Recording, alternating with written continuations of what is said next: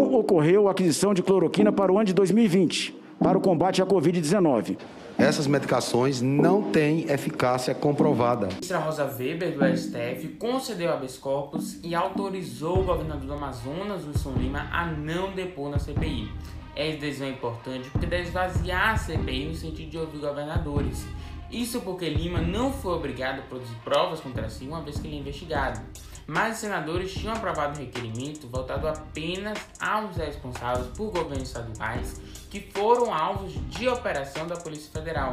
Ou seja, todos os convocados são investigados, não são obrigados a produzir provas contra si, todos estão protegidos pela adesão de Rosa Weber. Minha caixa de e-mails ela ficou inoperante. A falha da rede de comunicação foi a razão pela qual o Ministério da Saúde não respondeu às sete propostas feitas pela Pfizer. Essa semana, a CPI da Covid aprovou a quebra de sigilos de Pazuello e Ernesto Araújo. Convocou também o deputado federal Osmar Terra, que em vídeo que veio à tona ele aparece enquanto organizador da reunião com médicos como Nise Yamaguchi. Ela, que também está envolvida na CPI mais uma vez, foi aprovado um requerimento para o Ministério da Saúde fornecer informações sobre contratos a empresas que tenham a médica Nise Yamaguchi como sócia. Follow the money. Será ela que defendia a cloroquina só por crença ou essa defesa toda também não era um negócio?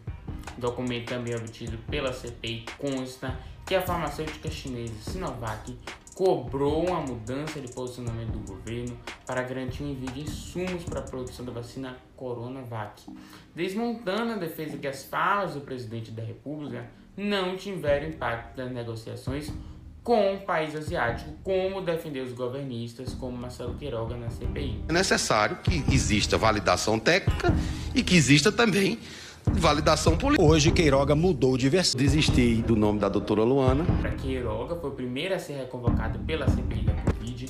Ele segue, em dado momento, a ciência e certifica a ineficácia do tratamento precoce mas disse que não ia tirar do site do Ministério da Saúde a nota técnica recomendando a cloroquina. Ele não tem autonomia para isso. Assim como não teve autonomia para nomear a médica Luana Araújo. Ele afirmou isso já, mas em negacionismo do que ele já afirmou, ele diz que foi a sua decisão que justamente acarretou na não nomeação da infectologista. E pasmem, ainda usou esdrúxula argumentação que não iria retirar do site a nota que recomendava o uso da cloroquina por fazer parte da história da pandemia. Queiroga, um neonegacionista, segundo o relator Renan Calheiros, acaba de inaugurar o Museu da Pandemia.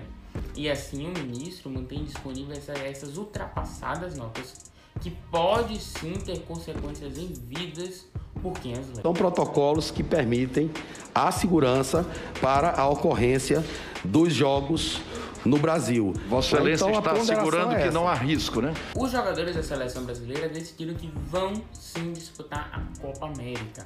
O recuo do elenco verde e amarelo frustrou alguns que esperavam uma posição mais firme. Um deles foi o ex-jogador Casagrande. Ele argumentou que, poxa, uma vez que os jogadores conseguiram que Caboclo saísse, conseguiu o que queria, então tá tudo ótimo. Não me importo com a nação, não me importo com a pandemia do país. Por outro lado, jogadores minimamente demonstraram a opinião já é uma ruptura. Fazendo um paralelo também, enquanto jornalista, em meio a uma pandemia, uma notícia tá lá, a população precisa saber. O ofício dos jogadores, claro, não é noticiar, mas é jogar futebol. Então, nesse sentido, cumprir com o seu dever é uma outra opinião nessa história toda. Você concorda com nenhum desses lados? Traga também sua visão. No meu realismo esperançoso, eu ressalto o lado positivo. Essa denúncia contra Caboclo, o presidente até então da CBF, mostrou quanto a luta das mulheres ganhou força nos últimos tempos, tanto para denunciar assédio contra poderosos, como para trabalhar pelo desenvolvimento do esporte no país.